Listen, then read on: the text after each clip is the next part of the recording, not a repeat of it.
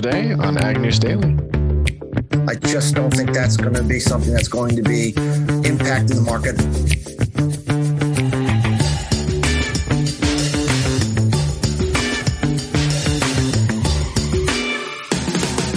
Listeners, welcome back to this Market Monday edition of the Ag News Daily Podcast, April 24th, 2023.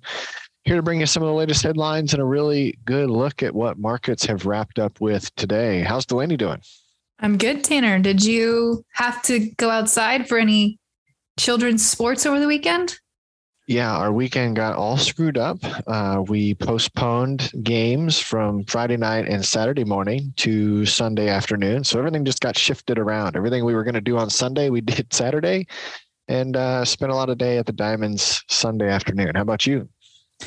I didn't spend a ton of time outside. It was not a pleasant one. Not a pleasant weekend or time outside? not, not a pleasant time outside. Yeah, there you go. Yeah, it's uh doesn't look like we're going to see a ton of warm up this week. Going to definitely feel more like the beginning of April rather than the end of April, but uh we should have a little bit of sign of spring on its way. Of course, we're seeing a ton of snow melt. That's the biggest worry right now. It seems like flood warnings, uh, especially along the Mississippi River. We're uh, looking here at the snow melt moving through uh, probably around the Davenport, Iowa area. Our forecasted river level is looking to be 20 feet that now puts it well into the major flood stage and will be just shy of the all time record. Uh, other areas like the Chippewa River near Wisconsin uh, has seen additional rain and snow, as we've talked about it up there, uh, additional rains in the forecast. So it looks like probably this week we're going to do a lot more talking about flooding. Absolutely. And that's a conversation we're going to continue to have this week, working on securing an interview with some folks up in the Dakotas to talk about just how dire things look up there, because we really are starting to hear echoings of 2019, Tanner, from a flooding perspective, but I think also from a planting perspective. And I think that has a lot of farmers spooked, thinking that although it's colder and wetter than ideal planting conditions, guys are nervous about getting a crop into the ground when you look at 2019 levels. But you hit on something, Tanner, there that I want to dig into a little bit more, and that was the Mississippi River levels as you mentioned there, things are looking really high, and that's going to impact barge traffic. We saw this winter in Duluth, Minnesota, Tanner, a record breaking 139 inches of snow. Twin Cities saw about 90 inches of snow. And in total, these two areas are causing some flooding along the Mississippi River at St. Paul, and that's likely going to continue uh, southward. According to the American Commercial Barge Line, the upper Mississippi, starting at Meekers near Hastings, Minnesota, is currently closed for barge traffic. By April 23rd, all locks starting at lock 17 up through lock 3 will be closed due to flooded levels. And we're expecting to see that remain the suit here as we've seen a lot of late winter late season snowfall occurring in the Dakotas. But despite those wintry conditions, Tanner, South Dakota farmers are continuing to still face abnormally dry and moderate drought conditions across the state. Since this time last year, D3 extreme drought has been nearly erased from the South Dakota map. D2 severe drought has plummeted. And so we're still seeing lesser drought, but currently D1 moderate drought conditions span about 20% of the state and abnormally dry con- conditions persist and encompass about 68% of the state. So only about 11% of the state is free from moisture stress. The top south uh, northeast corner of the state really is the only one spared here. Otherwise, even with that snowfall we've been seeing, not getting a lot of reprieve for South Dakota farmers. Yeah, that's quite interesting. And as you talk about acres that might not get planted, uh, the USDA's ERS report came out and stated that their total number of U.S. farms has decreased. They reported that there were 9,350 less farms in 2022 versus 2021. But these acres getting planted is even more valuable because as you look at the total acres of farmland, the 2022 number is 893,400,000. That was a decrease of nearly 2 million acres, 1.9 according to their estimate. And uh, that's not good if we're trying to continue to look at boosted production goals. So obviously, we know a combination of that land has either been put into fallow operations, developed for commercial use, or is no longer in production. But Delaney, it's kind of interesting here that this same report noted that over 40% of the farms have sales more than 500,000. The average farm size in 2022 was 446 acres. And uh, the interesting part is 41%, like I said, uh, have sales over half a million. Delaney, nearly 51% had sales less than $10,000. So it's quite an interesting contrast there that there are a large portion of uh, the farm operation and farm economy that has farm sales over half a million, but still, still over half of the farms, as classified in the USDA's ERS report, says that the sales are less than $10,000. Obviously, those are very small operations, but certainly, nonetheless, some very interesting data to share with our listeners. Yeah, it's interesting you talk about that, Tanner, because when I was in DC last week, the upcoming census of agriculture is top of mind for the USDA right now. And I know a lot of farmers, I know a lot of farmers, a lot of farmers, Tanner, that do not like to fill out those census data forms. What about you? Yeah, and it makes you wonder too if that ten thousand dollar in gross revenues is just uh, surveys getting filled out as far as uh, someone putting a number in a blank or if that's actually the case because that's an awful lot of small farms if you're talking 10,000 and less in total ag sales.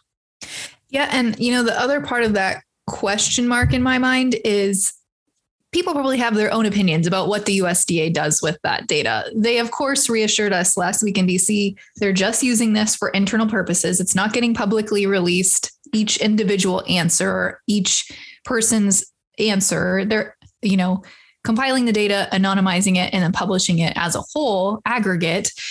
But I'm curious how data like this gets really impacted uh, when it comes to things like the Farm Bill, crop insurance subsidy dollars or you know master or uh, market facilitation payment programs or relief programs if producers aren't answering it truthfully are they able to do their job when it comes to those additional payments or farm bill actions yeah, that's a good point because they can only make decisions off of the data that they have.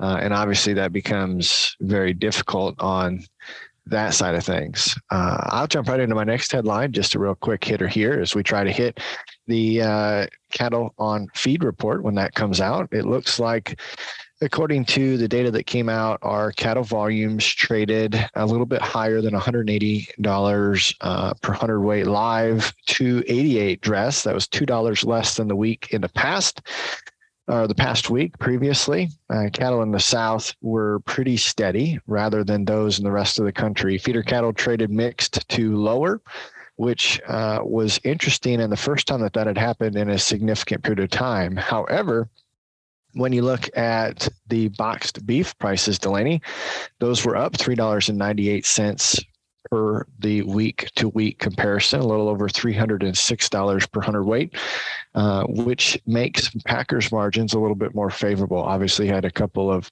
uh, tight weeks there, as we had reported. The cattle on feed report counted 4.4% down from the year ago to 11.6 million on feed. Uh, the placements during March were just shy of 2 million head. That's 1% below last year. So, signs here, as uh, we'll talk more when we get to the market analysis side of things of this episode, as to what this might mean for where cattle markets are head. But uh, the cost of feed report was a little bit disappointed. They expected feed costs to go down, uh, and they were off six tenths of a percent there, so pretty close on those projections. But uh, cattle market seems to still be bullish. But I'm curious to hear what we learned the second half of our conversation today. Another thing that might be impacting the markets today, some fresh fodder for the Russia Ukraine situation. Got a couple of quick big headlines here. The first of which is the G7 summit is going on right now, which is seven countries consisting of Canada, France, Germany, Italy, Japan, the UK, and the United States meeting this week to talk about what needs to happen to fix the issues going on in the Black Sea region as we're continuing to see fresh news of new defenses, I guess we could say, going on in Ukraine. But the G7 ministers from each of these seven countries said on Sunday that an expansion of Ukrainian grain shipments via the Black Sea corridor really need to happen and need to happen soon.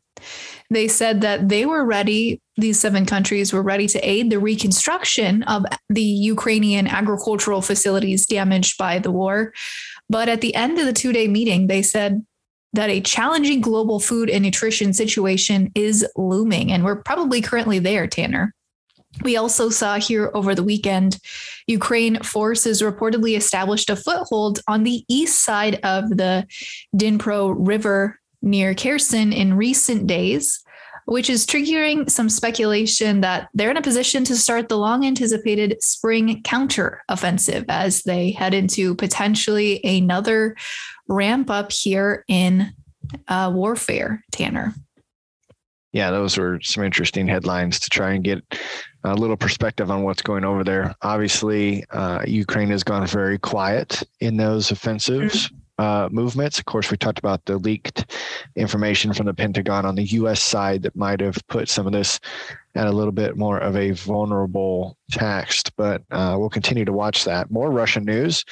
The CNH Industrial has now sold their Russian interests. So, coming out of Steamboat Springs, Colorado, press release, CNH was among many of the Western companies that fled and uh, produced exit strategies for their Russia based business.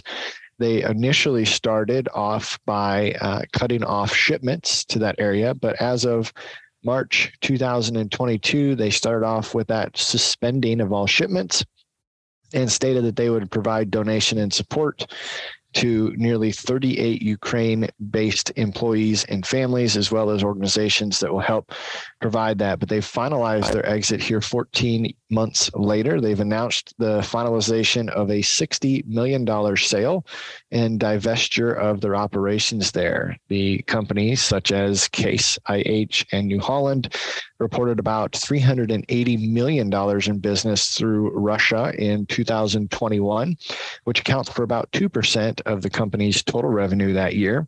Uh, in a press release, they stated here they wish to acknowledge their former employees for their years of dedicated service and hope to provide them additional support in the future. But uh, Case IH is the first to have done this. Of course, uh, just a reminder to our listeners, Delaney, when Case was the first to stop and suspend shipments, John Deere and AGCO quickly followed.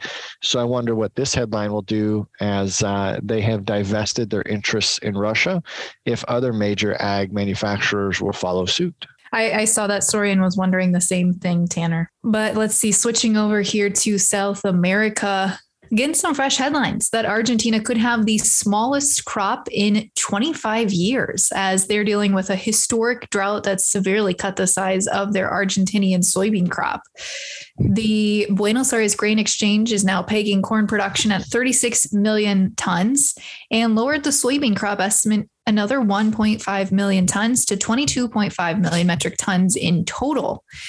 This cut is now scaring processors, Tanner, as well a few processors were quoted in the article I read this morning on AgWeb and suggested they're going to have to cut their production by 50% as they're considering where seeding will be and where production will be. They're nervous that soy production, not only processing, but when you look at things like bio, diesel, biofuels, of course, using soy, soy meal, and soy processing. All of those things they're saying are going to be drastically cut here this year, or Argentina is going to have to look outside their borders to continue to follow the pace that they've set for years prior. Argentina in 2022, I believe, crushed about 60 million tons of soybean. So they're going to be there's going to be a big gap that they're going to be trying to fill with exports or excuse me with imports or be potentially scaling down on their soy processing this year. Could be a big market changer, Tanner. Yeah, it uh, certainly could. But I'll tell you what, that's about what I've got for news headlines here, I thought about diving deeper into uh, volcano in Russia erupting, but as far as that goes, it doesn't seem to be providing any impacts to military advances or the ag sector there. So just a little headline if you want to dive deeper into that, you can look it up. But that's what I've got. Delaney, how did markets close out today? Markets today, Tanner, looked pretty ugly for this Monday trading session, especially in the soybean pits. May old crop corn today closed 13 and a half cents lower at 649 and three quarters. New crop corn finished two a quarter of a cent lower on the day at 547 and three quarters. As we take a look at the soybean pits today, again, major weakness here on this Monday afternoon. We're going to get Shawn Hackett's take on that coming up here in just a moment for our Market Monday segment. May soybeans down 19 and a quarter cent to close at 1464 and a half. Nove new crop beans shed eight cents today to close at 1276 and three quarters. In the May hard red winter wheat contract today, down seven and a quarter cent at 833 and a half. As we take a look here over at livestock markets today, they also finished mostly in the red in the cattle contract and actually in the green here for the lean hog market, which I know our lean hog producers could certainly use a little pop here. June live cattle today added just two cents at a buck 64.55. May feeders down $1.65 to close at 210.75 and lean hogs added 67 and a half cents to close at 77.70. Tanner, without further ado, let's kick it over to our conversation with Shawn Hackett.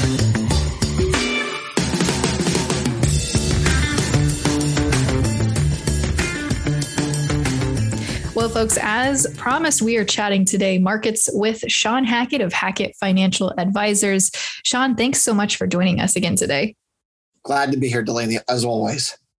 Shawn, I feel like we have to start in the soybean markets today. Ugly day for soybeans. What is going on there? I, I, just think what's starting to happen as the Brazilian harvest is reaching its endpoint and the massive supplies are starting to back up. We're hearing about storage shortages in Brazil. And now this kind of disjointed planting season is going to be likely pushing more soybean acres into the ground. And on top of it, we have really no idea what the EPA's mandates are going to look like when they come out with their final re, uh, decision here in June, which is really important to what the crush might look like and what's really going to be the demand for soybeans and bean oil and renewable diesel. So, with all these uncertainties and with the speculator really still kind of on the long side of the market, they've just decided it's time for them to look elsewhere.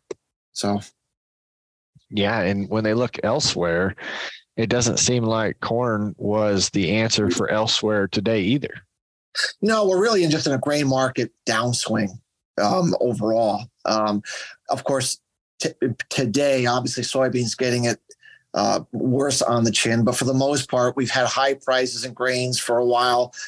Demand destruction has occurred, and we're just not, you know, the safrinha corn crop in Brazil so far looks fantastic. The rains are coming in for the next two weeks at a critical moment. So it's just nothing that's exciting the speculators in the grain markets right now.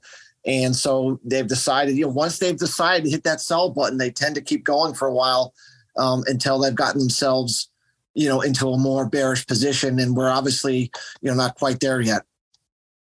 Shawn, we also continue to report on headlines here of the Argentinian crop, both corn and soybeans, continuing to come down in size. Just read some fresh news today that suggested Argentina is going to really have to scale back or potentially look at importing more soy to just continue with their current pace for soy processing. Has the market factored that in yet? I pretty much think that they have. I mean, I think the market has already decided that that's what the crop is going to be and that's what the supplies are going to be and we've traded that for many many months and we've just we're now moving on you know as the market always does with uh, crop problems that we move on to something else i just don't think that's going to be something that's going to be impacting the market unless you know it looks like U.S. soybean production later on in the growing season, you know, might come up short. Then those shortages in Argentina could be very powerful bullish factor, but not right now when everyone is, is thinking, you know, huge crop in the U.S. Yeah, so we're we're talking huge crop in the U.S., but we're also maybe getting some news out of China that uh, there might be some more information out there that producers don't fully understand. Why would they be canceling an order this morning, and are there more cancellations to come? Well, African swine fever, they've had they're going through an, a round three, we're calling it, of a very significant problem. Uh, estimates are that 10, 15 percent it could ultimately be 20% of the hog herd is being liquidated or has been liquidated because of it. And, you know, you thin out all those animals, then you just don't need the bean meal. You don't feed, you don't need the corn feed. You might, you know, you're going to need it at a later date, but you just don't need it today. And I think that's what some of the signs we're getting out of China right now is they're saying we don't need it right now. And so unless we get worried that US weather is going to be a problem, it looks like we have no reason to push the panic button with Brazil looking awfully good right now. Shawn, how much of the market has factored in what's going on in the Dakotas? You know, we continue to hit on headlines of more snow, more drought, but likely lots of flooding this spring season and potentially some prevent plan acres. What are you thinking right now we see as far as acres go uh, up there in the Dakotas? I think the market has uh, gotten uh, understanding of the idea that regardless of what happens to the northern plains, if the rest of the key grain belt does well, you're going to have a, decent crop. Um, you know, two years ago we had the historic drought. We still had a decent crop overall. So I think it's really mainly an issue for spring wheat because that, you know, that's where the Red River flooding is. That's where the snow is in the Canadian prairies. I think if I was looking for the catalyst that could independently impact the market. Um, I think the spring wheat market, that's the story for spring wheat. I just don't see the corn and soybean market getting excited about that so long as, you know, the core grain belt's doing okay or they're, you know, it's anticipated they're going to do okay. We had reported on here in our conversation prior to this discussion about the cattle on feed report from Friday. What do you see technically coming out of the analysis from that report and how that's been uh, received in today's market? Well, it was the first report that you know was was not bullish in a while. I mean, it was a, you know, certainly on the uh, placements. It was a, it was a big miss. Now, one report doesn't make a market, but it was the first time that the that we've had to kind of you know kind of address it. Maybe you know maybe the market isn't quite as bullish as, as near record highs in the August contract are suggesting, um, and speculators are heavily long and heavily vulnerable. I mean, it seems like the speculators have decided to blow out of almost every other market sooner or later, and and they've held on. Um, in doing so in the cattle market. And quite frankly, the cattle market, you know, hung in there pretty well today. Some of the talk had been that, you know, we would see limit down and, and, you know, something more sinister. And we just, you know, we didn't see that kind of selling. So it says to me, this was not, you know, the end all be all to the market, but it's a warning flag that if we get two, you know, more reports like this, or we get more factors that tell us that maybe the fundamentals or the setup is not as bullish as we think, you know, the, the, the, the cattle market could be getting in jeopardy for a its first major decline in quite some time. I would say for today's action, it's saying not quite yet. We still want to be bullish. So, Shawn, with that being said, I mean, both feeder cattle and live cattle have been continuing to push higher here. Today's market uh, obviously was a reflection of Friday's cattle on feed report, like you suggested there, but August feeders, August live cattle how much higher do we have here to grow? It really, uh, I mean, it, at the end of the day, Delaney, it comes down to how long can the Packers make good profits, right? As long as they can make good profits buying the higher cattle, they're going to do it. And the, you know, the cutout prices keep going up and it, it, it doesn't seem yet that we're getting enough pullback on demand for beef to allow them not to make a good margin. So, uh, you know, I have to admit, you know, I've been somewhat surprised that we haven't seen the consumer pull back. They seem to be pulling back in just about everything else, and I continue to believe that they we're going to have that week where the bottom falls out on cash prices in cutouts, and we see that final, uh, you know, pulling away of consumer demand that probably sets the high, but we just haven't quite gotten here. So the answer, you know, I've heard 300 you know, for the beef price, you know, might do it. It's all speculation, but I don't think we're that far away, Delaney, for, from, from that happening. I just don't think you can go through this kind of a slowdown in the economy and probably getting worse without eventually seeing beef demand come under pressure. So as we sit here at the beginning of the week and our listeners are kind of thinking all things ag, what are some other headlines that we missed that we should pay attention to? Well, I think uh, one of the bigger uh, headlines or, or misconceptions is there's a strong belief, and it feeds into the bearish trade in grains, that because La Nina has ended, we are immediately going to go into a cool, wet El Nino pattern that means record yields, record crops, huge ending stocks, and you know, and that means grain prices are going substantially lower into the fall. That's the pretty common mantra right now, and and and the history is not supportive of that view. Meaning that when you look at transitionary years from a strong La Nina to an El Nino, it's not the transition year that you get that kind of El Nino. Whether you don't turn the switch on like that. Um, in fact, it's actually a drought cycle. Um, we have a cold, what's called a cold Pacific decadal oscillation um, off the coast of California, which just means very, very cold sea surface temperatures. That is a La Nina signature. So what we have is we have a La Nina that is dissipated in Central Pacific sea surface temperatures, but we have a PDO still very, very cold. Two times that has happened since 1950. And both of those years, we had a drought return to the Midwest, especially the central eastern grain belt, which, as you know, the last couple of years, that region has missed uh, the drought that has engulfed the West and the Northern Plains and the Southern Plains. In fact, the last time that area got a drought was in 2012, which is a very good analog, I think, to this year. We had high prices coming down hard in the spring. Everybody you know, good conditions, good subsoil moisture, and then we put we turned the drought on in June and July, and you know the, the rest is history. So I I think there's a big mistake people are making on the weather, and I would be, if I'm a livestock producer, I would be very much looking for an opportunity to lock in physical feed uh, here in May. That's when the 2012 market bottomed out, and I suspect that's when we might price in all the bearish news that the market is currently worried about. Fantastic, Shawn. Thank you so much for joining us today. Before we let you go, if any of our listeners would like to pick your brain a little bit more or chat with you about markets, how can they find you? Our website is Hackett, H A C K E T T, advisors.com. We also have Twitter at Faradex11. You can always check us out also on our LinkedIn page as well. Fantastic, Shawn. Thank you so much for joining. Thanks, Delaney. Really appreciate it. Always a blast.